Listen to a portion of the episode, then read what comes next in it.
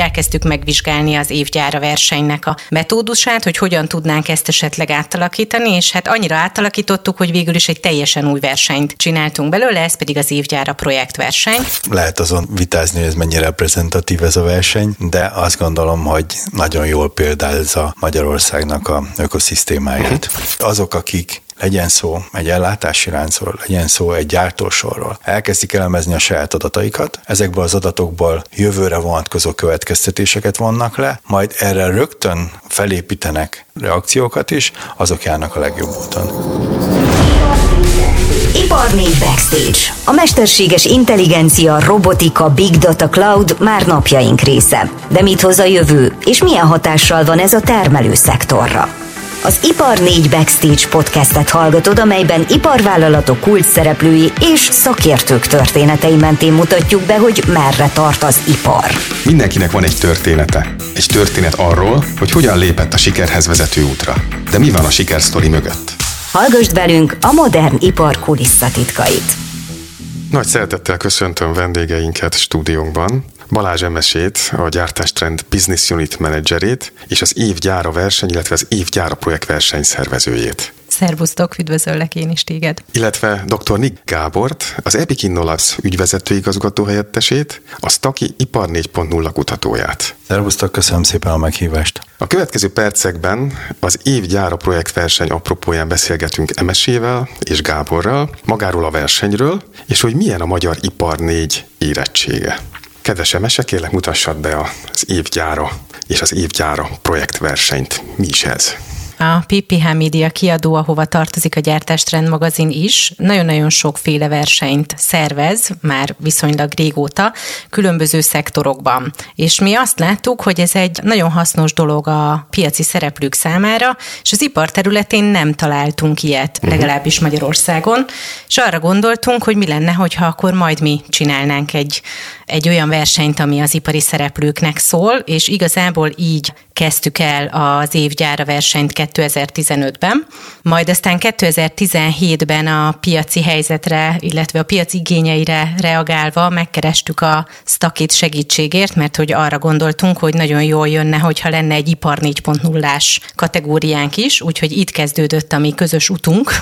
És Gáborral akkor. Így van, ők segítettek kidolgozni nekünk a szempontrendszert, illetve hát igazából magát azt a kategóriát, azt ők is auditálták, illetve ott végig ugye a segítségükkel dolgoztunk, és hát utána jött egy elég zimankós időszak, ez a COVID, az alapanyaghiány, a munkaerőhiány. Arra gondoltunk, hogy erre a piaci helyzetre is jó lenne reagálni, és azt láttuk, hogy jobb lenne, hogyha megpróbálnánk megkönnyíteni az ipari szereplők helyzetét, úgyhogy elkezdtük megvizsgálni az évgyára versenynek a metódusát, hogy hogyan tudnánk ezt esetleg átalakítani, és hát annyira átalakítottuk, hogy végül is egy teljesen új versenyt csináltunk belőle, ez pedig az évgyára projektverseny, ami az idei évben indult el, és sokkal egyszerűbb maga a metódusa is, a pályázási lehetőség is, illetve sok kategóriát alakítottunk ki. Van 6 fő kategória és 48 kategória benne. Arra gondoltunk, hogy ezzel a szegmentációval tudunk segíteni abban, hogy mindenki megtalálja, hogy mi az, amivel ki tud tűnni a tömegből, és tud sikeres pályázatot leadni. Miért alakítottátok ki egy új fajta versenyt, vagy megmérettetést? Azért találtuk ki, hogy mi lenne, hogyha megpróbálnánk ezt az egészet átalakítani. Tehát mondom, mi eredetileg nem akartunk egy új versenyt csinálni, csak évről évre a zsűrivel összhangban így azt láttuk, hogy jó lenne, hogyha tudnánk valamennyit egyszerűsíteni az évgyára versenyen. Teljesen más a kettő. Az évgyára verseny az egy összetett szempontrendszeren alapuló verseny, ott is ugye lehet több kategóriában indulni, de igazából ott magának a gyárnak az összességét nézzük. Míg az évgyára projektversenyben, ott pedig inkább az van, hogy elég egy pályázattal indulni. Tehát, hogyha valaki azt gondolja, hogy ő bevezetette egy nagyon jó digitalizációs megoldást, ami megkönnyítette a gyárának az életét, hatékonyabban működik, optimalizáltak, stb. Bőven elég ezzel elindulni. Tehát ezzel már akár meg is nyerheti a főkategóriát, vagy a Grand Prix díjat is akár.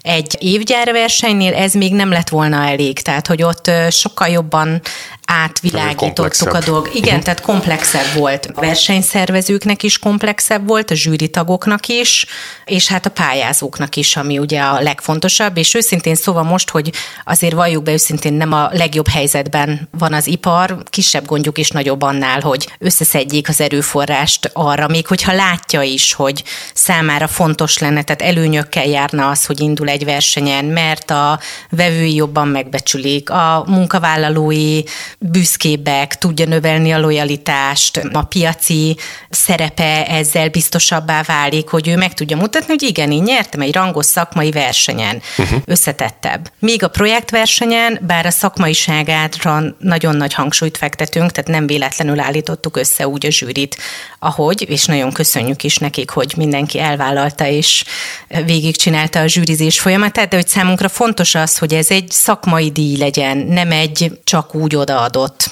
valami. Jó, nézzük akkor a kategóriákat, hogy milyen kategóriákban lehetett elindulni idén. Idén 6 fő kategóriát állapítottunk meg, és akkor a fő kategóriákon belül összesen 48 kategóriát határoztunk meg. Igyekeztünk ezt úgy kitalálni, főleg a fő kategóriákat, hogy ezek ugye lefedjék azért egy technológiai cégnek a teljes egészét, tehát volt termelés-gyártás kategória, innováció, fenntarthatóság, amiben egyébként az energiahatékonyság is beletartozik, digitalizáció, ellátási lánc, és akkor volt egy extra, azt ágazati bontásnak neveztük, aki esetleg ezeken belül nem tudta megtalálni, hogy mi az, ahova szerinte a projektje leginkább passzol, ő az ágazati bontáson belül azt mondta, hogy én egy csomagolóipari projektet mutatok be, és akkor oda be tudta adni, vagy pluszba be tudta adni, amit esetleg mondjuk egy másik kategóriához már beadott. Én de azért megnéztem ezeket, és azt tapasztaltam, hogy azért van átfedés ezek között. Tehát van például a gyártási termelési kategórián belül prediktív karbantartás és intelligens gyártási megoldás is, ami egyébként meg valószínűleg a digitalizációhoz is ugyanúgy illene. Így van. Eleve ugye nagyon nehéz, tehát azért a digitalizáció hát egy elég fontos szerepe az iparnak, és itt majd nyilván a Gábornak a tiszte lesz erről bővebben beszélni, mert sokkal jobban ért hozzá, mint én. De hogy ez, ha jobban belegondolunk, a gyártás teljes egészét lefedi, mert ugyanúgy digitalizációs eszközöket nyilván nem olyan szinten, de ugyanúgy lehet használni egy HR területen, vagy akár az ellátási lánc pontjain, mint magába konkrétan a gyártásban. Nagyon nehéz lenne úgy szétválasztani, hogy akkor csak ez szintisztán a digitalizáció, de látható is, hogy a digitalizációsban van a legtöbb kategóriánk. Részben már érintetted ezt a kérdést, de mennyire bonyolult pályázni? Mivel lehet pályázni gyakorlatilag? Miket kell beadni?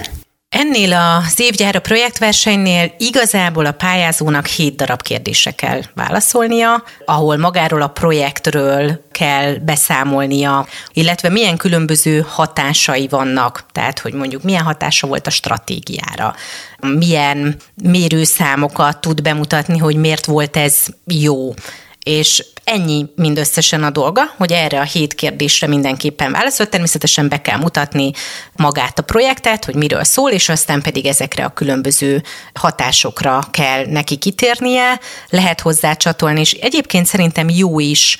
Én zsűritagként, amikor zsűriztem a projekteket, nekem az sokszor segített, hogyha mondjuk volt fotó, vagy egy videó, vagy bármi, ami nem csak így a színtiszta szöveg volt. Ezt tudom, hogy nem lehet mindegyik projektnél, de nagyon sok projektnél számított. Azt nem tudom, hogy a többi zsűritagnak ez segítség volt-e, de én a jövőre való tekintettel én javaslom, hogy érdemes ilyen plusz dolgokat még hozzátenni, illetve hát természetesen magát a projektet mindenképpen úgy bemutatni, hogy lehessen látni, hogy az miért volt jó, miben volt több, mit hozott nekik. Kik tudnak pályázni itt? Mondjuk egy KKV-nak van esélye? Természetesen. Ugye nem konkrét példáról természetesen nem beszélhetek, de a mostani zsűrizésnél is előfordult az, hogy az egyik fő kategóriában egy KKV által benyújtott pályázat volt az, amire így kb. Egyhangulag a zsűri mondta, hogy igen, ő volt a legjobb. És voltak mellette nagyvállalati pályázatok is. Én nagyon-nagyon javaslom a KKV-nak is, hiszen eleve, mint ahogy az előbb is említettem, kisebb energiabefektetéssel tud kitűnni a tömegből és megmutatni, mert nagyon-nagyon sok jó projekt van a KKV-knál, csak talán kevésbé rutinosak, de én bátorítanék mindenkit erre. Milyen érdekességet tudtok elmondani az idei pályázatokról, akár számokat, statisztikát, szektor szerinti bontást? Nagyon nehéz úgy válaszolni, hogy konkrétumokat nem igazán lehet mondani. Nem dől össze a világ, ha mondasz pár konkrétumot. Én mondjuk egy olyan összehasonlítást készítettem, mert nagyon kíváncsi voltam rá, hogy esetleg milyen különbségek jöhettek ki az évgyára verseny és az évgyára projektverseny között, és megnéztem, hogy nyilván a kategóriák között van átfedés, tehát az évgyára verseny és az évgyára projektverseny kategóriái között bőven van átfedés, hiszen mind a kettőnél a koncepció része az az volt, hogy az egészet be lehessen mutatni. És azt tapasztaltam, hogy nagyon-nagyon hasonló a kategóriákban beadott pályázatok aránya. Tehát itt most arra értem, hogy mind a két esetben a termelésgyártás kategória vitte a prímet, tehát mindkét esetben odaérkezett be a legtöbb pályázat, és utána volt egy minimális eltérés, a következő az mind a két esetben a HR, tehát az, hogy a munkavállalói elégedettség megtartása többi, erre azért látszik, hogy nagy hangsúlyt fektetnek. Majd aztán itt jött az innováció, illetve a fenntarthatóság, ezek ilyen fej-fej mellett haladtak. És hát persze természetesen a digitalizáció is, de mint ahogy korábban beszéltünk erről, ugye a digitalizáció mindent áthat, tehát most is lehetett volna olyan pályázatra rábökni, hogy ő ugyan a gyártásba adta be, de szerintem akár még átsorolható is lett volna. Nem tettünk ilyet, de ott is megállta volna a helyét. De felmerült ennek a lehetőséget. Tehát pont a másik végletet nem említette Emese. A logisztika területéről alig érkezett pályázat, és ami logisztikában érkezett, arról komoly vita alakult ki, hogy ez valójában odasorlandó, vagy inkább a gyártástermelésnek a részeként lehetne értelmezni, és ezért célszerű lenne ott értékelni. Tehát, hogyha valamit ki kell említeni, akkor én azt aláhúznám, hogy bizony logisztika területén sokkal több mindenben van ma már potenciál, és ezeket a potenciálokat nem használják ki, sem a KKV-k, sem a nagyvállalatok. Vagy legalábbis nem pályáztak akkor ezeken a területeken. Hiába vannak jó megoldások. Tehát nyilván lehet azon vitázni, hogy ez mennyire reprezentatív ez a verseny, de azt gondolom, hogy nagyon jól példázza Magyarországnak a ökoszisztémáját. Mindjárt még majd kifaggatlak ezekről, mert azt gondolom, ez még talán mindenkit érdekel, de még előtte azt szeretném kérni, amennyiben van erre lehetőség, hogy mind a ketten mondjatok egy-egy példát név nélkül, meg hogy akár nyert vagy nem nyert, nem érdekes, csak mondjatok esetleg egy olyan példát, ami nektek tetszett. Ami nekem elsőre eszembe jutott, arról azért nehéz beszélni, mert én ezt láttam élőben még a tavalyi évgyára verseny kapcsán. Ugyanazzal nem pályáztak, azzal a projekttel akkor még nem is tudtak pályázni, de bemutatták, hogy hogyan működik a rendszer. Innentől kezdve nyilvánvalóan nekem is sokkal könnyebb volt elképzelni az egészet, és engem már ez akkor is lenyűgözött. Fenntarthatósági megoldás volt a műanyag újrahasznosítással kapcsolatban. És most beadták pályázatként a projektversenyre, és hát nyilvánvalóan így is nagyon tetszett, de hogy őszinte legyek, nagyon-nagyon nehéz bármit is kiemelni, mert egyszerűen nagyon jó pályázatok jöttek, tehát hogy már az online zsűrizésnél is tehát viszonylag közeli pontszámokat kaptak a shortlistes pályázatok. Gábor, neked volt valami olyan pályázat, ami kifejezetten így felkeltette az érdeklődésedet? Én azt gondolom, hogy elég homogének voltak a pályázatok, tehát nekem is nagyon nehéz lenne bármelyiket is kiemelni. Inkább úgy mondanám, hogy a körítést, amit mellé tettek a pályázók, ott voltak szignifikáns eltérések. Jó, akkor Gábor, nálad maradva, ugye te már sok éve látod ezt a versenyt, és így a versenyek tükrében mi látszik, hogy változott a magyar vállalatok digitalizációja? Én azt gondolom, hogy egyre inkább kezdik megérteni ennek a fontosságát, jelentőségét és a saját jövőjükre való kihatását. Hát én azt gondolom, hogy aki belemer nézni abba a tükörbe, ami arról szól, hogy ő hol van ebben az évgyára versenyben, milyen díjat tud megszerezni magát, milyen pontokat ér el, az már egy óriási lépést tett. A korábbi évek gyakorlatában ugye a módszertan az úgy nézett ki, hogy be kellett küldeni egy pályázati anyagot, és erről kerültek shortlistre a jelöltek, majd ezeket a shortlistás jelölteket végiglátogatta egy grémium. Ez a szakértői grémium egy egész napot eltöltött a helyszínen, amelynek során közvetlen lehetett beszélgetni, vagy közvetlenül is azokkal a szakértőkkel, akik vagy írták a pályázatot, vagy akik szállították ahhoz az inputot. Én azt gondolom, hogy egy jó kérdés, az rögtön egy jó választ is maga után vonz, tehát akik ottan meghallották a kérdéseket, amelyeket a szakértők föltettek, akkor már rögtön tudták, hogy mi az, amerre nekik fejlődniük kellene a jövőjükben. Tehát én azt gondolom, hogy ez egy óriási lehetőség volt mindenkinek, és látom azokat, akik az első években nyertek, azok mind-mind domináns résztvevői ennek a piacnak. Sikeresek, jól menő vállalkozásokat tudhatnak magukének. Tehát azt gondolom, hogy akik tehát beneveztek, megmérettettek, mindenképpen egy fejlődési úton mentek keresztül az elmúlt időszakban. Nagyon sok visszatérő van, van, aki változtat azon a kategórián, amelyiken indult, de van, aki ugyanabban a kategóriában. Ezek közül nyilván van olyan, aki nem tud újítani, ezt hamar észreveszi a zsűri, viszont vannak olyanok, akik tovább tudnak évről évre rugaszkodni, és ilyen forma azt gondolom, hogy egyfajta felhajtó előtt jelent számukra is az a verseny. Hát azt mondod, hogy vannak olyan cégek, akik tudatosan vállalják azt, hogy ők nem csak fejlesztenek, hanem megmérettetnek, annak érdekében, hogy esetleg kapjanak visszajelzést, hogy mi az, amit még esetleg tovább érdemes fejleszteni? Motivációikat azt nehéz lenne nekem megmondani, de azt gondolom, hogy van benne egy olyan motivációs tényezőt, szeretnék magukat megmutatni,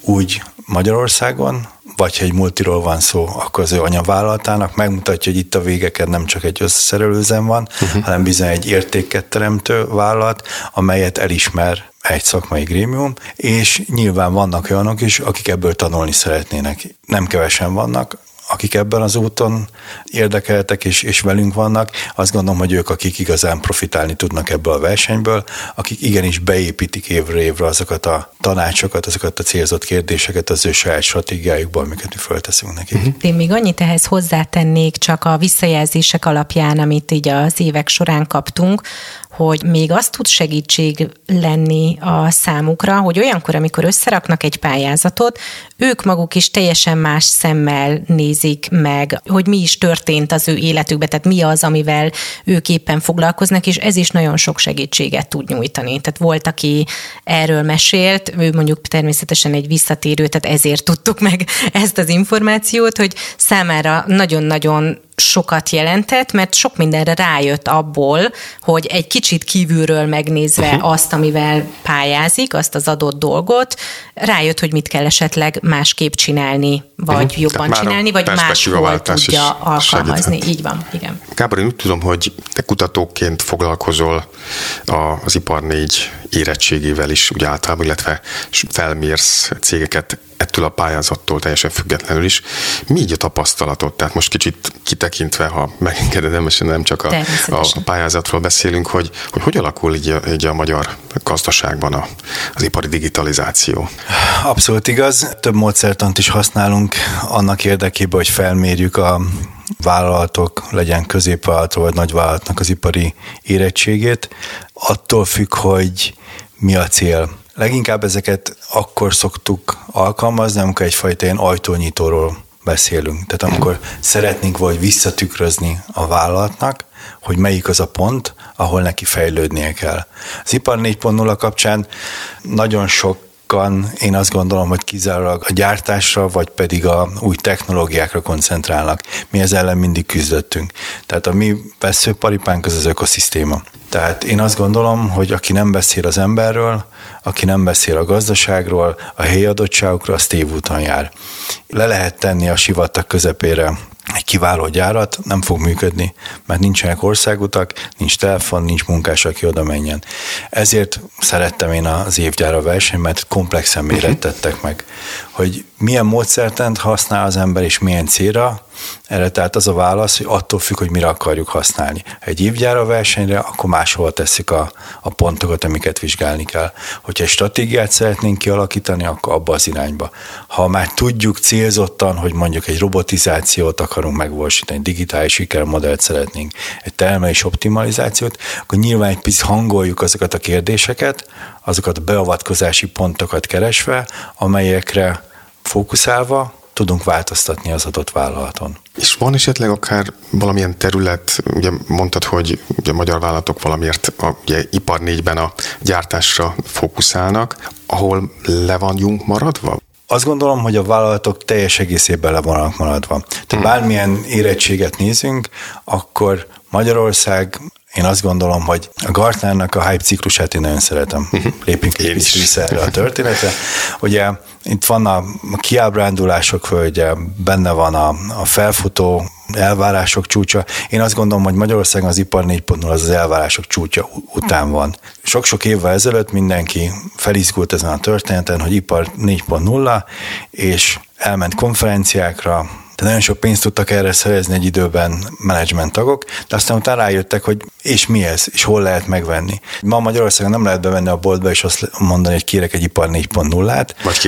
Vagy két kilót, hanem egyből jönnek a kérdések, és ennek megfelelően kicsit kezdenek ebből kiábrándulni az emberek, és ennek egyik jele az, hogy most már Ipar 4.1-ről, 4.2-ről, 5.0-ról beszélnek, ahelyett, hogy ráfókuszálnának arra, hogy mi volt az Ipar 4.0-nak az alapvetése, hogy a valós és a virtuális világnak az összeköttetése, horizontális vagy vertikális integráció, az emberközpontúság. Ha ezeket az ismérveket elkezdenénk taglalni, akkor rájönnénk, hogy Magyarországon alapvetően automatizációról beszélhetünk. Amikor automata gépsorok vannak, valamiféle számítástechnikai eszközt oda viszünk a gyárba, és ettől azt mondjuk, hogy Ipar 4.0-ban vagyunk. Én azt gondolom, ez nagyon nem állja meg a helyét, és ezért azt gondolom, hogy Magyarország nincs jó helyzetben. Ha megnézzük a felméréseket, akkor az is világossá válik, hogy egyfajta ellentmondásban vagyunk. Tehát mindenki azt gondolja, hogy az Ipar 4.0 a versenyképességnek az áloga, de ha ugyanettől az embertől megkérdezzük azt, hogy van-e neki erre stratégiája, válasz az, hogy nincs. Stratégia nélkül pedig azt gondolom, nem lehet semmit csinálni. Ezzel nagyon egyetértek. Nagyon sok mindent mondtál, én most leragadnék ennél a kérdéskörnél, hogy le vagyunk maradva. És hogy gondolod, hogy például mondjuk egy ilyen projektverseny tud segíteni, hogy inspirálni az ipari résztvevőket, hogy tegyenek? Fontos rádöbbenteni és szembesíteni őket azzal, hogy amit ők ma azt gondolnak, hogy Ipar 4.0 az messze nem az, vagy azok a buzzwordok, amiket nekik tanácsadók sok pénzért, kevés pénzért eladnak, azok lufik. Jártunk egy vállalatnál, ahol mondták, hogy természetesen nekik van Ipar 4.0-juk, van nekik big data-juk, van nekik cloud, felhőszolgáltatás, minden. És hát a helyszíni auditnak ugye az ismérve, hogy akkor az ember ott körbenéz. Én mérnök ember is vagyok, úgyhogy szeretem így kézzel fogni a dolgokat. És akkor járva-kelve az irodában láttam egy számítógépet, és mondom, hogy mi ez. Mondták, hogy hát az ott a big data. És akkor mondtam az ügyvezető igazgatónak, hogy hát az igazság, hogy lehet, hogy az informatikus azt mondja, hogy ez a big data, de ez a számítógép, ez nem az. Érdemes lett volna fölvenni az ő arcát, látni, hogy szembesül azzal, hogy át lett verve. Uh-huh. Nem állunk túl jól, azt mondtad így, akár nemzetközileg is az érettség tekintetében. Mi a helyzet Európában, vagy így akár tágabb körben? A nyugati országokban mondjuk egy 6-os skálán a 2,2-2,3 az az érettség, amelyel a nyugatiak operálnak. Ez egy több ezres mintán készült felmérés, van benne KKV, van benne nagyvállalat, és vannak benne különböző szektoroknak a képviselői. Ugyanezen a skálán Magyarországon 1,8-1,9 környékén van, tehát nem vagyunk nagyon lemaradva. Más kérdés, hogy a nyugatiak azok óriási tempóban fejlődnek. Tehát, hogyha ezt a felmérést, amit én most hivatkoztam, és ami az elmúlt évben készült, ha ezt jövőre megnéznénk, akkor azt látnánk, hogy a nyugatiak extra módon elnyúltak tőlünk, és ezerrel törtetnek a 3-as, 4-es szintre.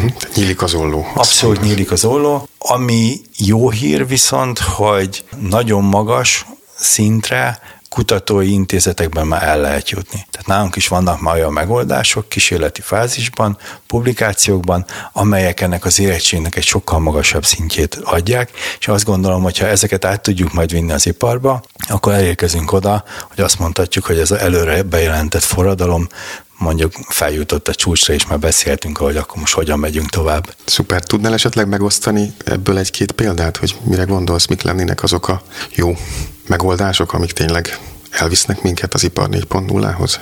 Én azt gondolom, hogy ma rengeteg szó esik a mesterséges intelligenciáról. Én megmondom őszintén, hogy jobban szeretem, ha ezt pontosan definiáljuk. Tehát a mesterséges intelligenciának számtalan területe van, gépilátás, mozgatás, robotok. Én azt gondolom, hogy amit ma igazából használunk az adatok kapcsán, az a gépi tanulás. különböző neurális hálók, deep learning, stb. Ezeknek az eszközöknek a segítségével a rendelkezésre álló adatainkat kellene jobban kihasználni. Uh-huh. Itt viszont arra kell figyelni, mint ahogy az már meg is jelent a szakirodalomban, nem csak adattavakról vagy óceánokról, hanem adatmocsarakról is beszélhetünk. Tehát rengeteg adatunk van, de az a kérdés, ezek az adatok tényleg azt mutatják-e, mennyire amire nekünk szükségünk van, és mennyire tiszták. Én ezen a vonalon indulnék el, az adatokat tisztítanám, rendbe tenném őket, és az adatokból próbálnék minél hamarabb jövőre vonatkoztató predikciókat, majd ezekre a predikciókra beépített automatikus válaszokat adni. Tehát én azt gondolom, hogy azok, akik, legyen szó egy ellátási láncról, legyen szó egy gyártósorról, elkezdik elemezni a saját adataikat, ezekből az adatokból jövőre vonatkozó következtetéseket vonnak le, majd erre rögtön felépítenek reakciókat is, azok járnak a legjobb úton. Én azt gondolom, hogy ez az a terület, amit ma érdemes az iparba átültetni. Végül kicsit visszatérve még magára az év projektversenyére, mikor lesz az eredményhirdetés, illetve mikor lehet megtekinteni az eredményeket? Május 3-án lesz a díjátadó, ahova várjuk a shortlistre jutott cégeket, hogy megtudhassák nagy izgalommal, hogy ki mit nyert pluszba, mert ugye, mint már Gábortól hallottuk, aki pályázik, az igazából nyer, és ezután indul majd ennek a kommunikációja pluszban. Végül akkor hadd kérdezzem meg, hogy szerintetek miért érdemes egy magyar iparvállalatnak elindulni ezen a versenyen? Mi lenne az az egy mondat, amit üzentek az iparvállalatoknak? Igen, én azt mondanám, hogy egy verseny megerősíti egy adott cég szakmai jelenlétét a piacon. Gábor? Én azt gondolom, hogy Magyarországon egyfajta dualitás formálódik, ami azt jelenti, hogy vannak élenjáró és vannak követővállalatok. Azt gondolom, a követővállalatoknak az ismérve, hogy megmerik mérettetni magukat, együttműködnek kutatóintézetekkel, versenytársakkal, felismerik saját mikro- és makrokörnyezetüket, tisztában vannak gyenge és erős oldalaikkal, és van stratégiájuk a jövőre nézve. Ha ezt teszik, nyerni fognak a versenyen. Jó, hát köszönöm szépen az interjút, és aki az Év gyára projektverseny nyerteséről többet szeretne megtudni, az iratkozzon fel a podcast csatornára, mert a terveink szerint a győztessel is fogunk beszélgetni. Köszönöm én is. Köszönjük szépen a lehetőséget. Az Ipar 4 Backstage podcastet hallgattad. Ha tetszett a műsor, találkozunk a következő epizódban is. Addig is oszd meg velünk a saját történetedet, véleményedet a podcast.martov.hu-n. Írd velünk a modern ipar forgatókönyvét.